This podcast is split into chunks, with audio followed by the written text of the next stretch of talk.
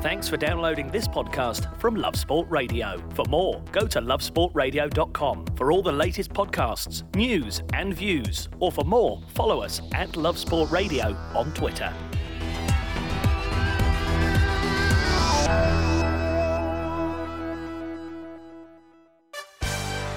The Arsenal! The Arsenal! Hello and welcome to the Arsenal fan show here on Love Sport Radio. You're with me, Johnny Burrow, and Dave Seager and Chris Howard of Gunnerstown. Gents, Arsenal need a winger, but what kind of winger do they need? The best. Helpful.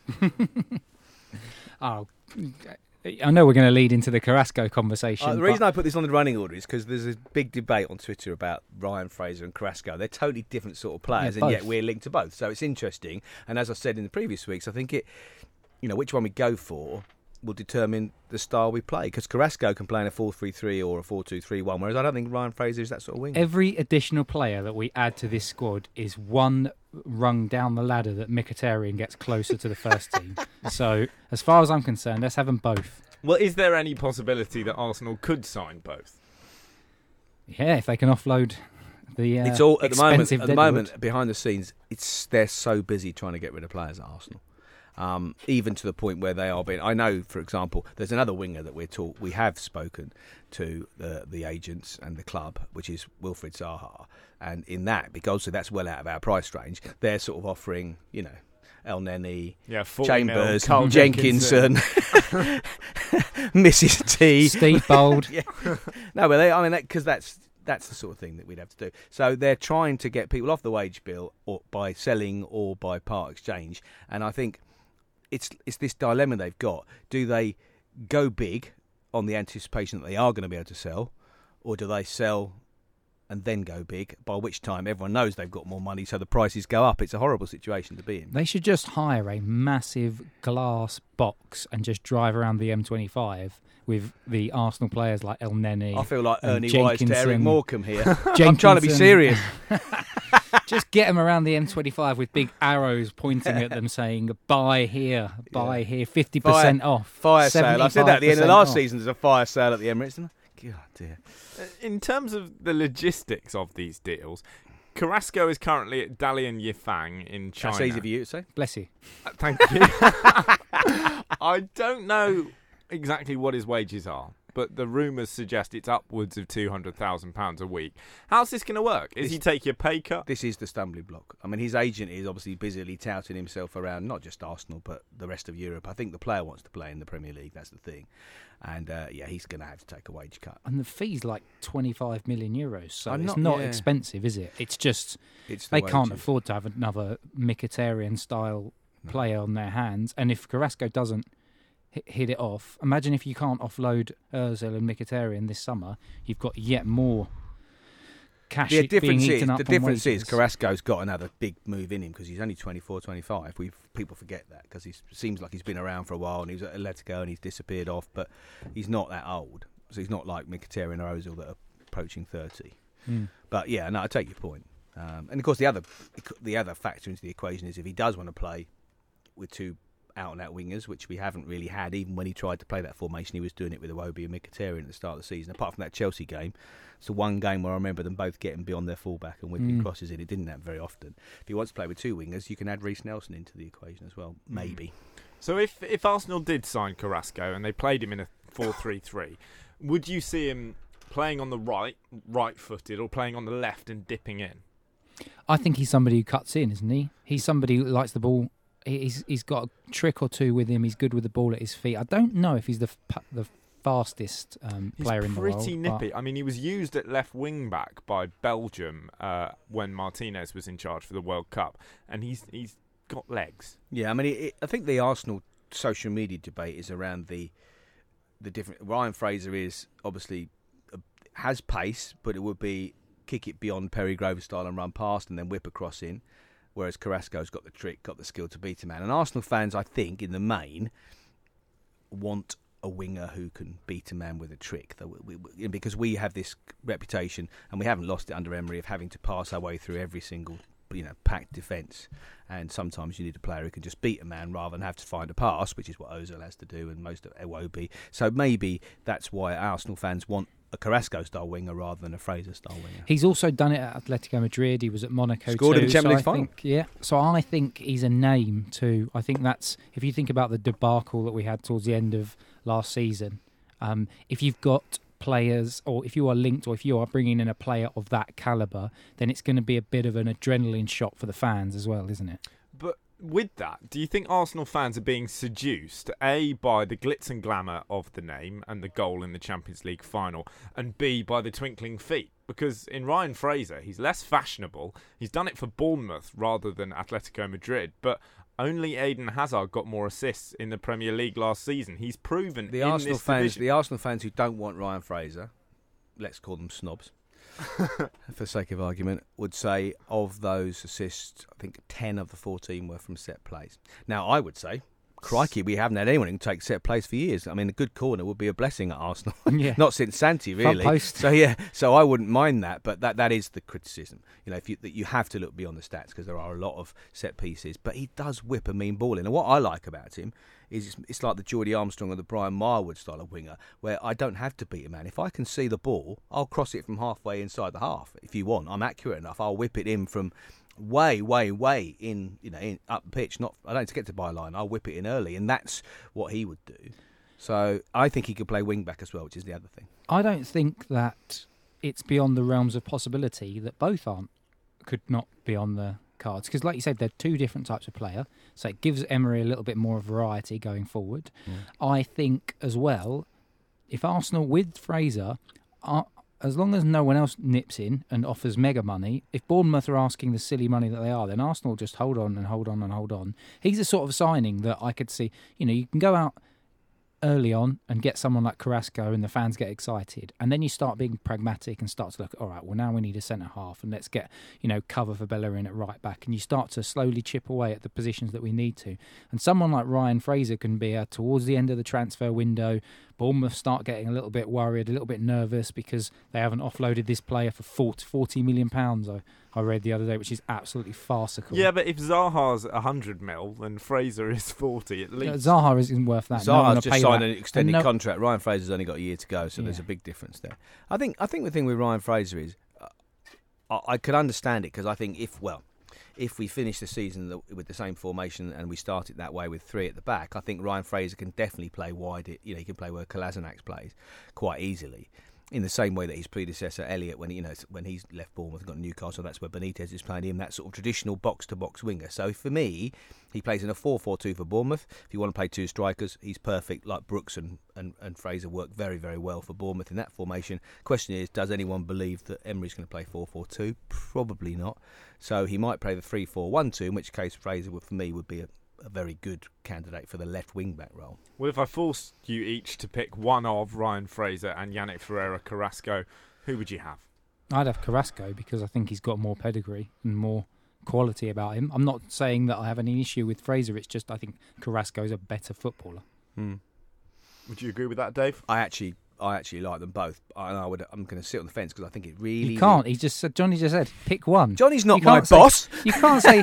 You can't say of a choice of two. Which one You do you fell go into for? that trap. No, Well, I think it's the choice of two formations. So if I know which formation, I'll tell you which wing. Johnny, give him a formation Which for which formation would you prefer, Dave? Well, I think he'll play 4-3-3 or 4-2-3-1. In which In case, which case- it's Carrasco.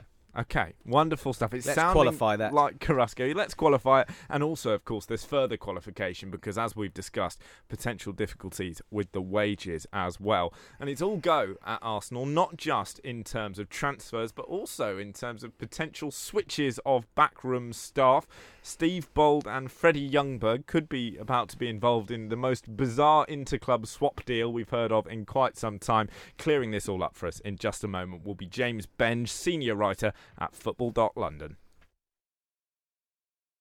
This is Love Sport. You're listening to the Arsenal Fan Show here on Love Sport Radio with me, Johnny Burrow, and Dave Seager and Chris Howard of Gunnerstown. And I'm delighted to say that we're also joined on the line by James Benge, senior writer at Football.London. Good evening, James. Thanks for joining us.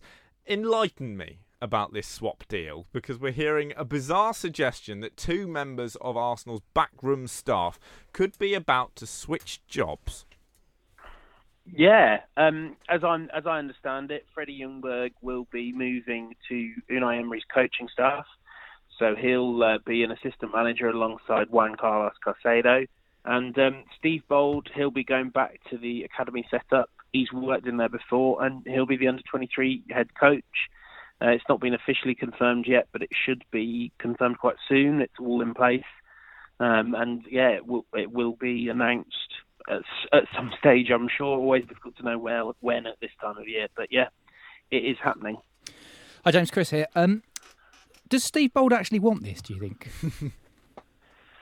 I think actually, in a way, he does because I, I, I wouldn't want to speculate on how he was feeling about the job, but from what we could all see, anyone that was at the Emirates or was at Colney on a regular basis last season, Unai Emery was not particularly leaning on him heavily. Um, and there were, you know, there were two assistants, him and, and Carcedo, but it was Carcedo that that Emery was working more closely alongside. And I think for Bould, it's about freshening up. When I talk to people at Arsenal, they say that kind of everyone there is really keen to reinvigorate the coaching staff and to to move things around and freshen them up. I think they were also eager to give Freddie a chance. But yeah, I actually almost think that Steve does because it, it it's something where he can put his mark on things. And I just think last season, the impression I got, and you know, this is not just last season, James. He, he wasn't yeah. lent on by Wenger at all, was he? Either, Leo? Yeah, that is true. And I think having something he can he can be in charge of, I think that would be actually really good for for Steve. Um, and I think Freddie similarly could do with learning from being an assistant to a top coach. Of course, the other positive, the, stay here, James. The other, the other quite probable positive, I guess, or unless we're just reading too much into it, is the timing of the move coincides with obviously Freddie being very successful with some of our young players, some of which have been on loan, to be fair, whilst he's been the manager, but some of them mm. he's been working with, you know, like Saka, for example, very closely. And, and and are we reading too much into it that that might indicate more chances to be given for the youngsters who are breaking through, you know, given that Freddie's probably been a mentor to some of them? You're definitely not reading too much into it. I think Whoa, that's exactly on the, the ball. Thinking, thinking. absolutely.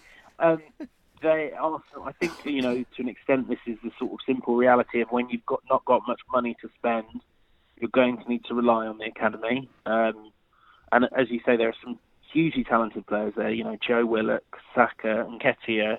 And I think there's probably an acceptance around the sort of around Arsenal that maybe Emery needs someone with him that will just prod him a bit more to sort of say, oh, you've got this gap in the squad. You need a winger. Have you thought of, you know, why don't you try Amici or Saka or, you know, if you need a number ten, why don't you try Joe Willock? And there is a, you know, I, I, I have to say for me, I remain unconvinced until I see it happen.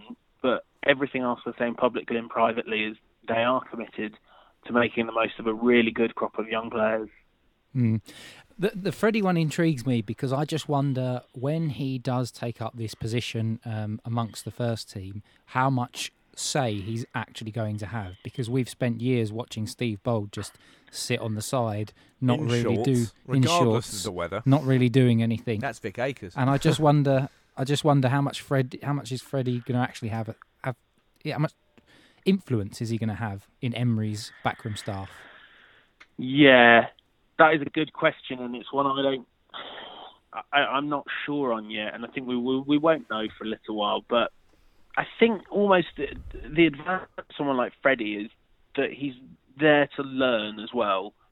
Um, and obviously, Arsenal can't be run for the personal development of Freddie Ljungberg or anyone else. But he's not someone. He's, he's someone that you know hasn't really had a sort of senior role on the first team staff of a big team. I know he was at Wolfsburg, I think, with um, Andries Jonker, so that wasn't even for very long. But, the, so, but, that's a key point, though, James, in, in, in, helping you answer, you know, assist you in answering Chris's question. Is Steve Bould, when he realised he wasn't ever going to have a say, stayed. Freddie hmm. Ljungberg was at the Arsenal Academy, was well thought of. He, he, could have progressed through from the 16th to the 18th. He when when Yonkers went, he saw an opportunity to be assistant manager in the in the Bundesliga. Mm. He took it. You know that, that that's that's really a big difference guy. between Ljungberg and Bould, isn't it?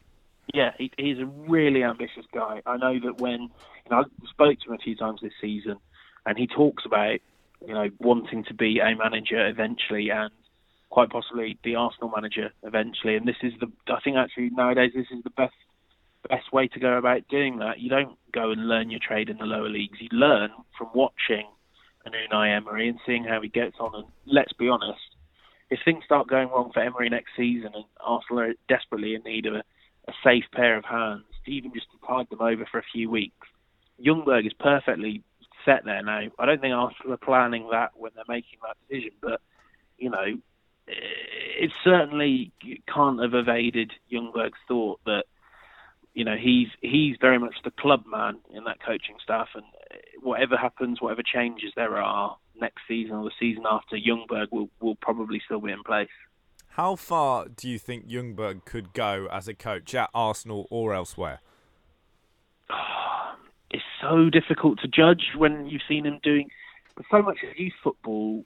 You you make uh, decisions knowing that it might well go wrong. You know, you might play I mean, quite often I saw him play players, you know, someone like James Olayinka, who's a good young player, but he'd play him at right wing back, and it was a sort of, it wasn't really serving anyone's purpose, but it was good for him to learn. So it is a tough one to gauge his sort of tactical ability and his technical qualities, but the man himself, you know, as I say, having interviewed him a few times this season and seen him in action, he's a really shrewd guy. Uh, he's very warm and approachable, gets on well with players, and is on their level without ever kind of being too matey. So I think in theory he could go quite far. And if you said to me that he's going to be Arsenal manager in the future, that wouldn't shock me. Mm, well, that's quite some shout, James, and it sounds like it could be a good switch for the club to make. Thanks ever so much for your time, James Benge, their senior writer Speak at soon, James. Football.London. So, would you guys be broadly in favour of this as well? I think, yeah. I mean, Steve Bould, like I said, didn't really do very much. I don't think he seemed to have contributed very much. I remember when um, was it a couple of seasons ago when he'd first arrived um, as Arsenal's assistant manager, and I think we got a couple of clean sheets back to back, and everyone's hailing his influence. But the reality is, is that he had little influence. So why well, not I'm try not something sure about else? that. I think I think um, I think there was an influence, and Wenger didn't like it, so he he, he, he reined it back in because certainly there were a couple of the players who publicly said we've had great, we've done sort of defensive drills and everything when Bould first took over, and then suddenly it was, oh no, we're not doing that anymore. Wenger didn't like Bould having the influence. Same as when Martin Keown came and went so quickly, he just didn't like it. So when Tony Adams was there doing the drills, speaking to a couple of people at the club who were at Colney, saying the, the, the under 19s, uh, you know, they absolutely loved working with Tony Adams because they were actually doing defensive drills and loving it because they never did anything like that at the club, and you know, he never allowed that. Wenger never allowed that sort of let's train the defence on set pieces, let's, and he just didn't allow it. So I don't think That's a damning ever- indictment, isn't it? Well, it's awful, you know, because I think Steve Bould was very highly thought of, you know, when he was given that job, and I think he was highly thought of as a coach.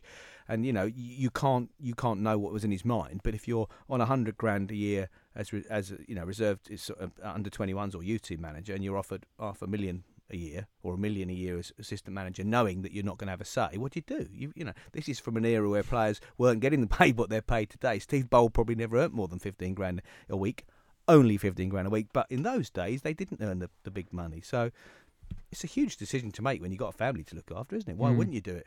On that idea of coaches perhaps being a bit concerned about the influence of their background staff, do you think there'll be any part of Unai Emery that would just be looking over his shoulder at Freddie Ljungberg? No. Um, Well, he's only I'm got a not two year sure. contract, hasn't he? he can't, he's got to be realistic about this. So, in in the modern football, where most managers bring their own backroom staff, as Emery has, and most of Wenger's staff went, barring Steve Bould. He was the only one that really was retained. In fact, the physio guys, Burgess is now gone as well, isn't he? Just got rid of Yeah. him. So everyone's pretty much gone, barring, you know, Steve Bould. I think you have to be realistic. The club have to have some consistency. So if you're going to leave and then you're going to take virtually all the backroom staff with you, there's got to be somebody left. I mean, that's just reality, isn't it? You can't have no one left, you know. Absolutely. Well, Arsenal looking to strengthen in terms of background staff, looking to strengthen on the pitch as well. And could they be in for a double swoop in Sampdoria? Don't go anywhere. This is Love Sport. You're listening to the Arsenal Fan Show here on Love Sport Radio with me, Johnny Burrow, and Chris Howard and Dave Seager of Gunners Town. And Arsenal raided Sampdoria last summer. It went rather well. They picked up Lucas Torreira, and in relative terms, it was a bargain. Now, Emery looking to return to Serie A and to the same club for not one but two of their players, Joachim Andersen and Dennis Praet. Are these names that excite you? They're names that. Well, do you mean like as in the sound of them? Yeah, the sound Well, of them like, is very yeah. exciting. Joaquin. Yes, Yeah. Joaquin. I've always wanted to have a Joaquin in my team. that's that's all I've got. I'm sorry. Um, if I'm honest, I do not know very much about these individuals. I don't watch Italian football because it bores me to death. But 95% of Arsenal Twitter do. yes, Obviously. We are the exceptions. and they have said that he will be. I think I think them I think the fan base seems to be more excited about Andersen than Pratt. I don't know how you pronounce it, but that'll do. Um, Andersen, I like the idea of Andersen because he's left-footed, and I think we've needed a left-footed centre back for. Giles will tell you that. You know, he's always wanted an actual proper left footer on the left. He's young. He's a ball playing centre back. My concern is, and I've the, the, the somebody I know does after dinner speaking. You know, you know uh, Big Gaz. Yeah. He does a lot of work. And Jan Molby has said to him, he's not ready to play in the Premier League. He's not even first choice centre back for Denmark. And so I'm guessing Jan Molby knows more than me and Chris. So he's not convinced.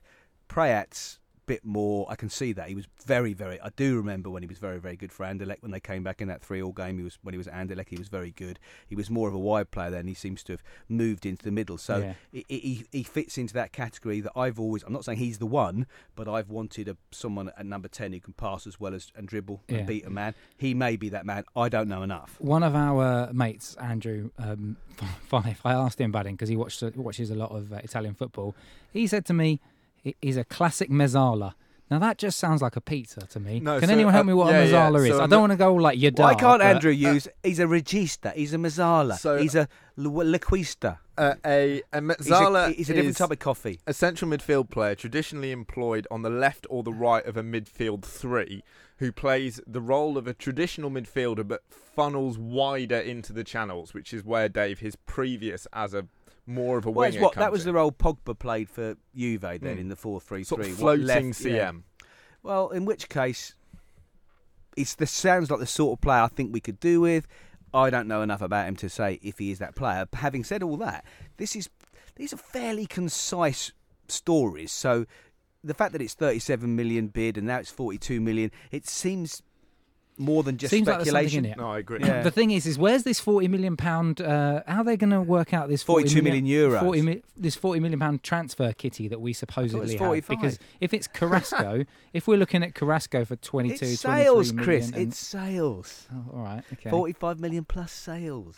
okay, and we're offloading. That's, that's obviously why they've Well, got they- big signs, neon signs outside Colney saying everything must go. Well, let's just okay. I will t- give you the name. You tell me you think the valuation. Should we do that? Yes. Elneny, Five million. Johnny, quid. you add it up, right? Okay. Five So, million quid. Five mi- Ooh. That's far too low, but we'll okay. carry on. Callum Chambers, Twenty.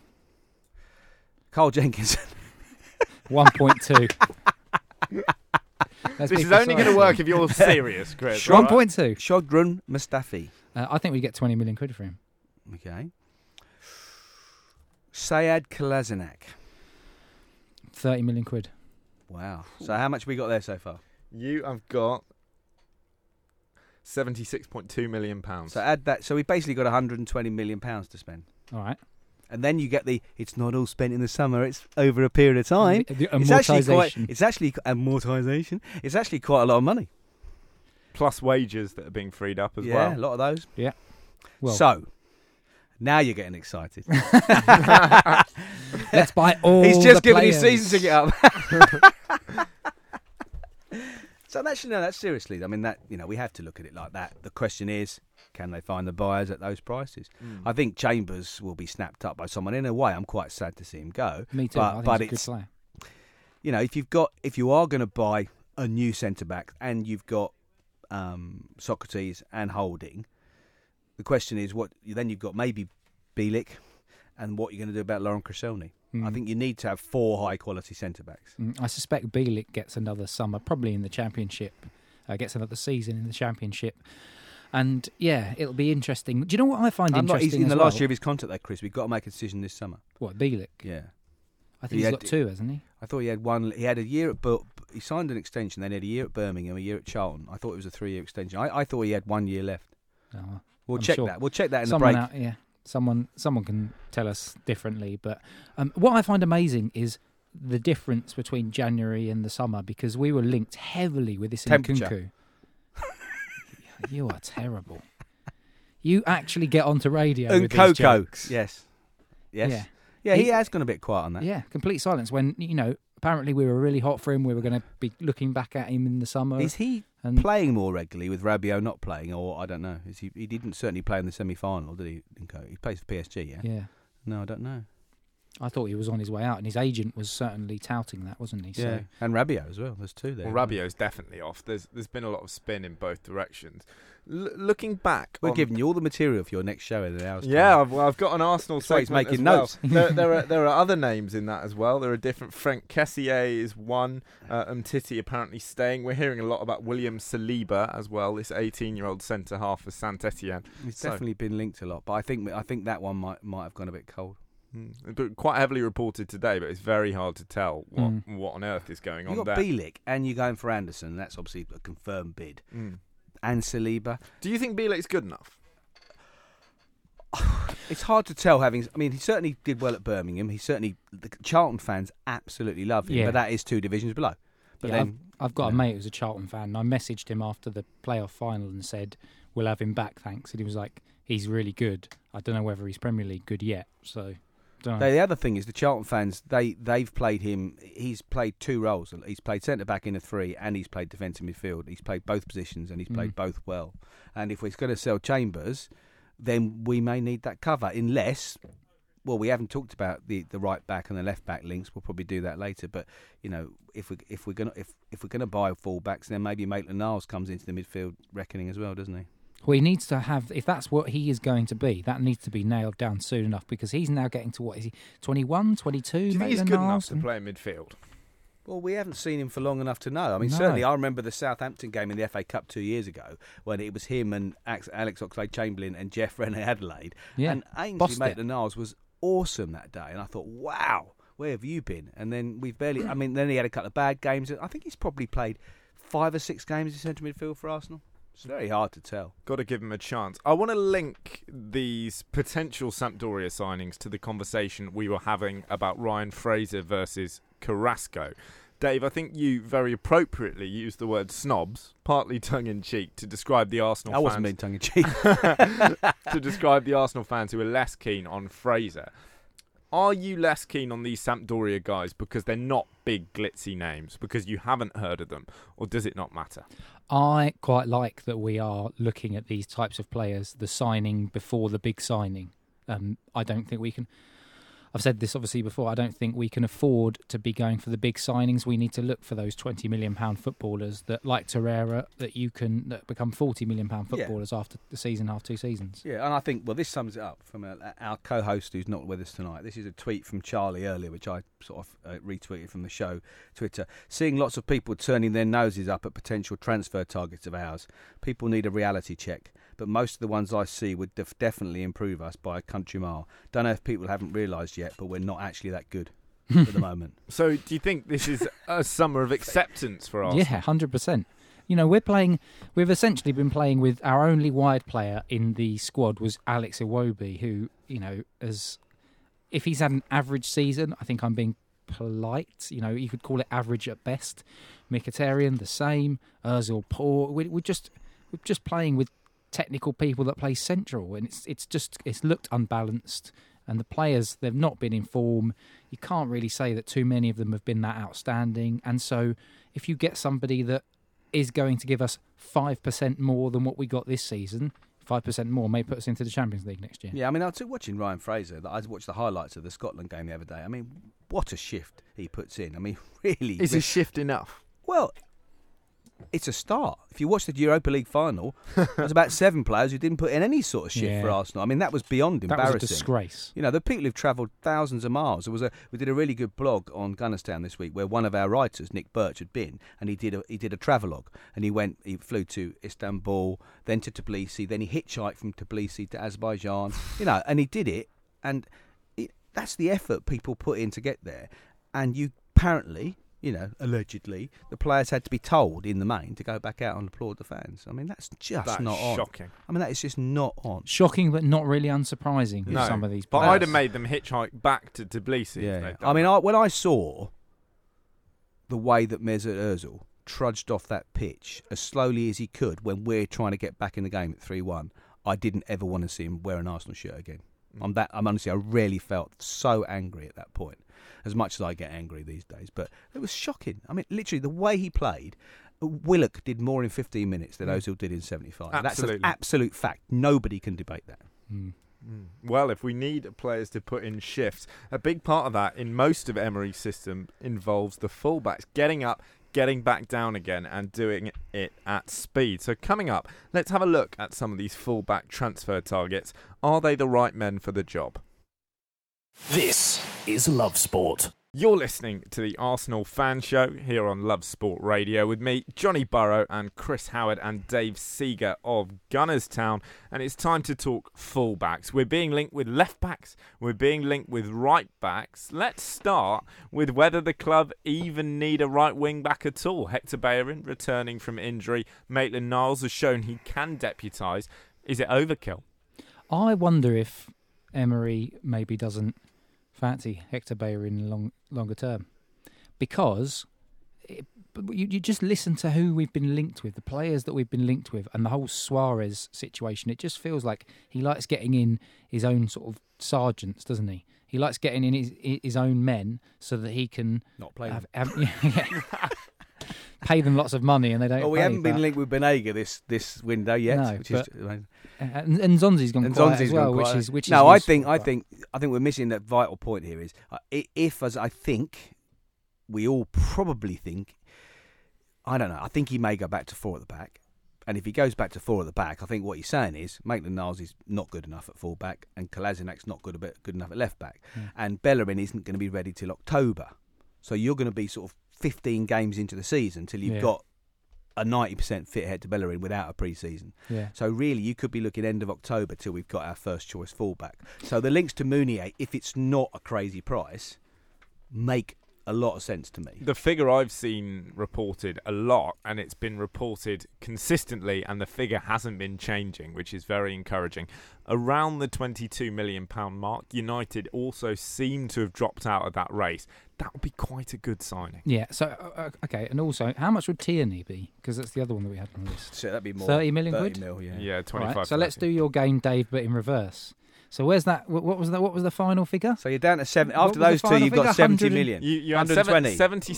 76.2 million you had, plus your It's 120. million. Call it 120. 120. All right, fine. So you're down to So that's you bought those two 52 million, fullbacks, yeah. 52 million. So if you take a Carrasco at 25, that's euros though. So we'll call it 22 million pounds for Carrasco. You- You're not making this maths easy for Sorry, me, Chris. 22 this is live million. on That- the that- radio. that's- 22 that's- million that's- plus 22 million. Well, That's that- 44 those, million. Those three is plus just 30 million. Yeah, those three. It's quick. Oh, Are you 74 million from sales? Those three. So you're back down to 45 million. I'll have another vowel, please. So Chris.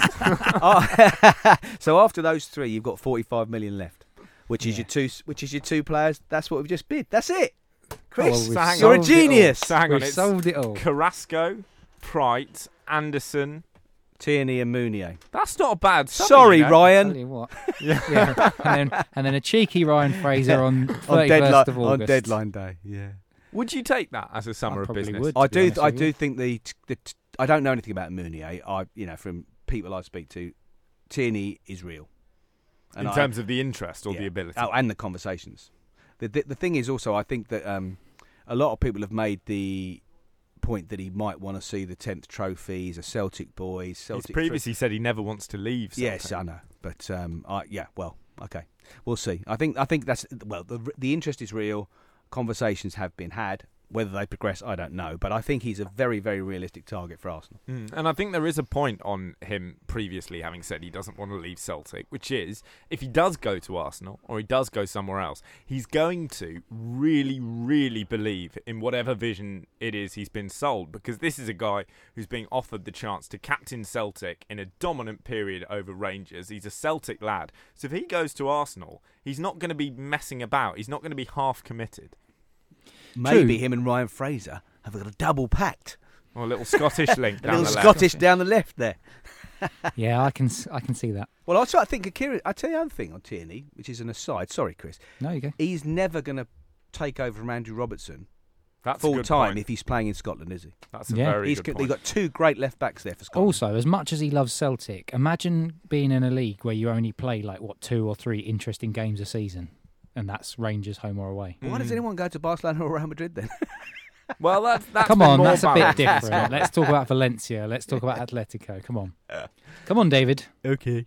I I think we underestimate the extent to which these guys who really love Celtic or Rangers really hate the other. But I think Tierney will be realistic, not least because he's going to have an agent. I don't know who his agent is off the top of my head, but his agent will recognise that there are millions of pounds for the agent there if he can move. So surely we will see that switch eventually. I'd be love. I'd love to see good Scottish players back in the Premier League. I mean, it, I- it can only help the Scottish side as well. Not that I'm got a huge amount invested in that, but you know, there was a time when I was growing up where you know every every top side had two or three great Scottish players in it. Certainly, you know, the Liverpool did and Man United. So it'd be lovely. I mean, it'd be lovely to see that again, personally.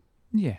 Well, I don't really have any love for Scotland. It's a lovely place, but I don't really have much love for the football or the footballers there. So I'm not fussed either way. I just want to see Arsenal with a good summer that gives us a little bit of something to be excited for. And like you said, bringing it back to the transfer conversation, I think that would be a good summer.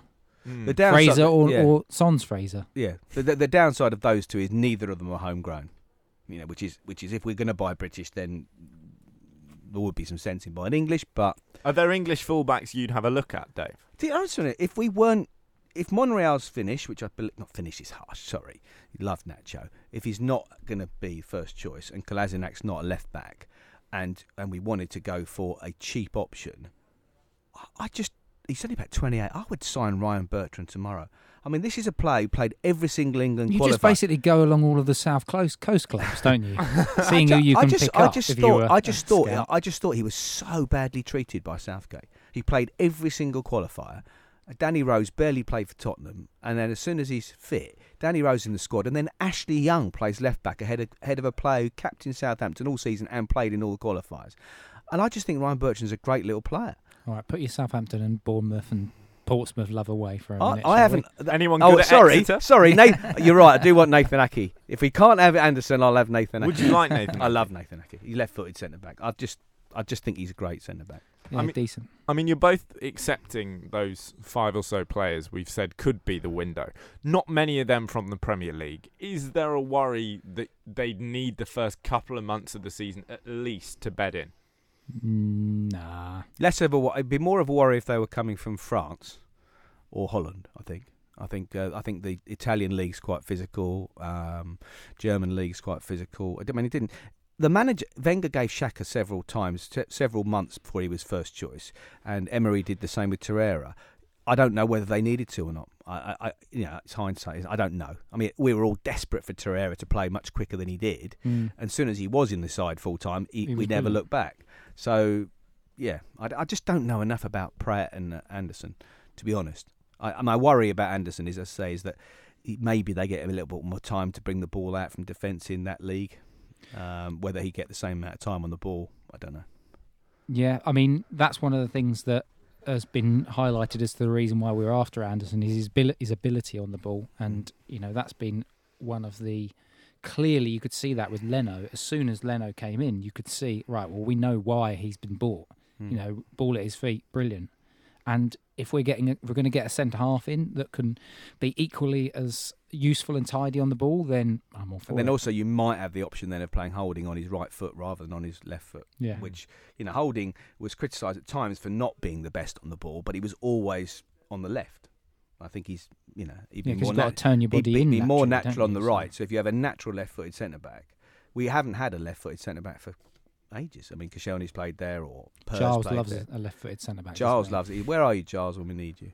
Uh, Giles probably knows every single left-footed centre back in Europe. I suspect so. I suspect so. And we've talked a Whatever, lot. whatever happened to that Napoli guy that everyone wanted? Oh, Kalidou Koulibaly. That's easy for you. He is apparently, if rumours are to be believed, and I don't believe them, by the way, United have bid 84 million, but I suspect that the Gazzetta dello Sport are talking rubbish. We've talked a lot about potential entrance to Arsenal. Let's talk about a potential exit. that we haven't mentioned yet. and a man who, even if he does stay, may not be the most popular. Granit Xhaka, will he always divide the fans?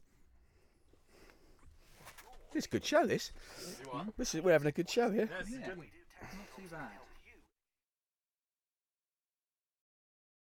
This is Love. It's the Arsenal fan show here on Love Sport Radio with me, Johnny Burrow, and Dave Seager and Chris Howard of Gunners Town. Granit Xhaka. Where do we stand on him? He seems to always divide opinion. I think it's because I like him. I've always liked him. I think he's a good player. I think his pass distribution and his range is fantastic. I think offloading him, unless silly money comes in, if a club comes in and says drops 75 million or 70 million Well, euros the or whatever it million is, touted from Inter Milan wouldn't tempt you then. I don't know. I don't know. I'm not sure. I'm not sure if it Well, would. you made me answer a question earlier.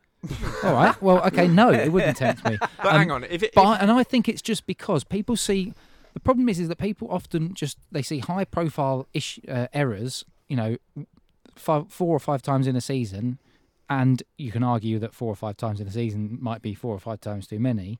But they see those high pro- profile errors. They see when he's not when he's not set up, when his body shape isn't set up to receive the ball properly, you know, problems happen. But I see that as a structural problem in our team more than it is Granit Xhaka. David, Hmm. Your riposte. I just think it's not. I mean, I just think.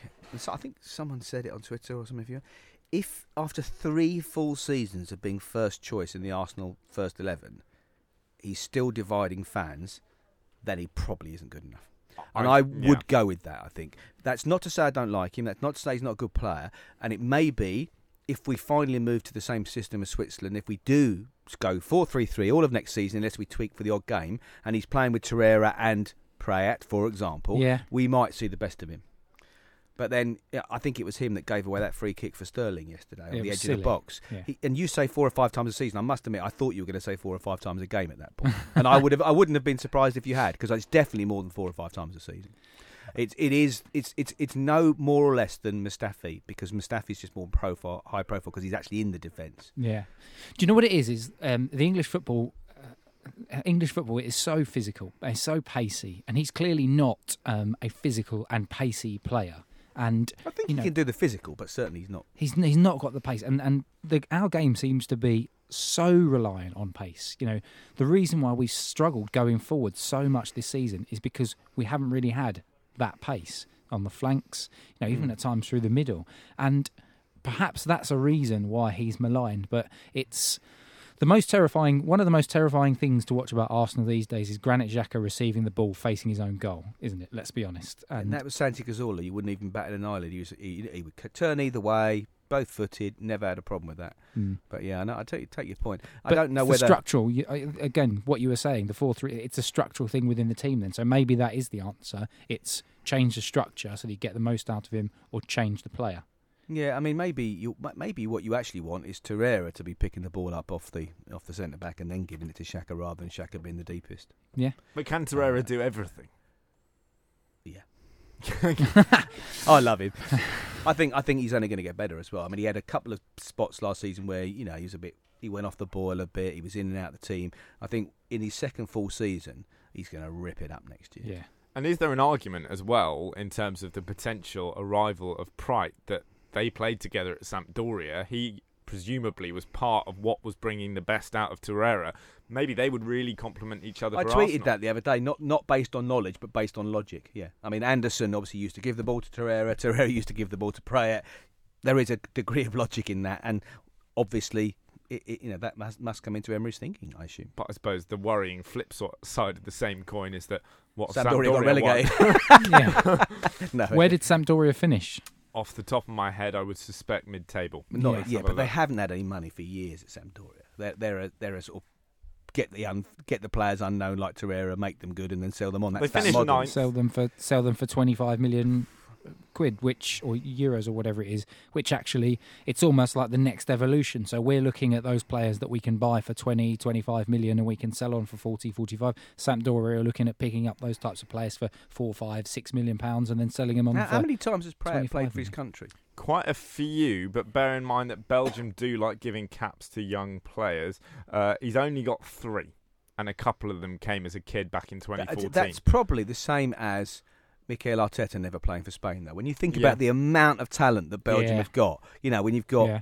Yeah, there's so many midfield players in there, isn't there? That you know, I mean, Fellaini's obviously miles better than anyone, so he's been keeping him out. Of the team. but uh, no, no, but you've got Tielemans, but you've got a lot of midfield players there, haven't you? I tell you what, that's a player that I wouldn't mind us being a little bit closely linked to. Tielemans. well, that was what I was going to I say, think Chris. he's quite when- happy at Leicester, isn't he? Well, Seems yeah, but when you said you wouldn't take 42 mil for Xhaka, it's not going to cost that much more than that to prize Tielemans away from Monaco. It might be as much as 60, but it certainly wouldn't be more than that. At that point, I mean, it's a completely different world, isn't it? And Leicester are in it, and Arsenal aren't. Yeah, th- this is the bizarre. thing. This is the bizarre thing. You, you've got teams like Leicester and West Ham that feasibly are outspending us this this summer, and I can't believe that it's all down to oh well, you know, we're paying uh, Özil and Mkhitaryan X amount per week. There's got to be something. There's some sort of other underlying issue. well, yeah, all the other clubs have got rich owners who are putting their own money in. That's the difference. But Arsenal have always had previous of signing players who are relative un- unknowns and turning them into stars. We were talking about Freddie Ljungberg earlier in the show. Yeah, that's He's a long prime- time ago, It is Johnny, a long time fair. ago. But The does- last player we did that with, I'd say, is Laurent Koscielny. Yeah, that's probably a good point. Well, Who was Matt- the last one that we actually then made a decent amount of money on through selling selling? on, yeah. You know, I can't even remember. But but would the prospect of Arsenal doing that again not bring you some degree of joy?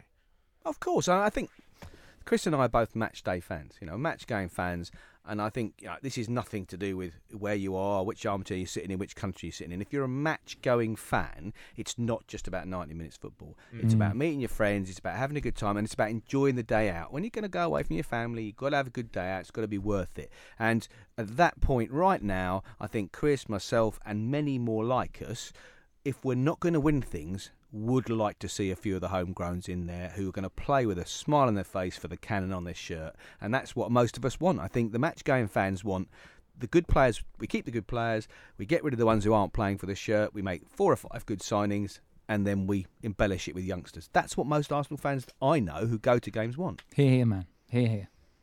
And so, End of the sermon. end of the sermon. Here endeth the second lesson. Would you then, Dave, be considering players' character in the recruitment as well, looking for real scrappers? Um, well, in the right positions, we need scrappers, and Torreira is that. But it's, you know, Gilberto Silva wasn't a scrapper. He was just brilliant and stylish. And in those days, you mentioned it earlier, they were all pacey athletes. You know, Pires didn't Mm. look like an athlete, but crikey, you know, he might have waddled like a duck, but he waddled like a duck very quickly. You know, Freddie Ljungberg was an athlete, Vieira and Gilberto were athletes, and then the players who came in, like Edu and Parlour, were fantastic athletes. Everyone was a physical athlete. But I think that's what what you've just said for me resonates. It's not about scrappers; it's about athletes. Yeah. What we need more is the athleticism of of players. And as much as we all sort of laughed when when we when we got 40 million for Oxlade Chamberlain and said, "Oh well, he spends half his time injured," and yes, he has. He's an athletic footballer. He's a good footballer, an athletic footballer, and that's the type of mould you want. That's strong, physical, but it's not a, it's not a scrapper. It's about an, an athlete, And I think, it, and we I- don't have enough of that I in our team at the moment. No. no. if if Emery could get a song out of Maitland Niles and change his attitude, Yeah. he is that player. He's got You that know, he is a very very strong. When he played wing back on the left or left back last season in in Europe, when we, he was so quick. The times he lost the ball because of you know he wasn't very good at that position, he got back. He's so quick and he moves very quickly, and he's an, he is definitely an athlete. But I get I get I I understand out of Colney that I think the, the coaching staff have a little bit of a problem with his attitude. Yeah, mm. he, he thinks he's made it and he's There not quite working hard enough. Difficult scenes Maybe that's mum, body apparently. language. Yeah, there is a bit of that. But again, he's homegrown. I mean, I don't I don't watch the youth team as much as well at all. Really, I read up on it, but the people who do say both Saka and Amaechi easily could be in and around the first team next year. And obviously, mo- most of us have seen Reiss Nelson. Most of us have seen Emile Smith Rowe. I know people who are close to Colney who think, well, he- apparently Barcelona came in for Smith Rowe about three years ago. Mm. They're considering it again. That's how highly thought of he is. Well, So- maybe that is the future then for Arsenal, bringing those kids through, and possibly, whilst Chris, it might not be a straightforward decision to make, waving goodbye to Granit Xhaka. Sport. Thanks for downloading this podcast from Love Sport Radio. For more, go to lovesportradio.com for all the latest podcasts, news, and views. Or for more, follow us at Love Sport Radio on Twitter.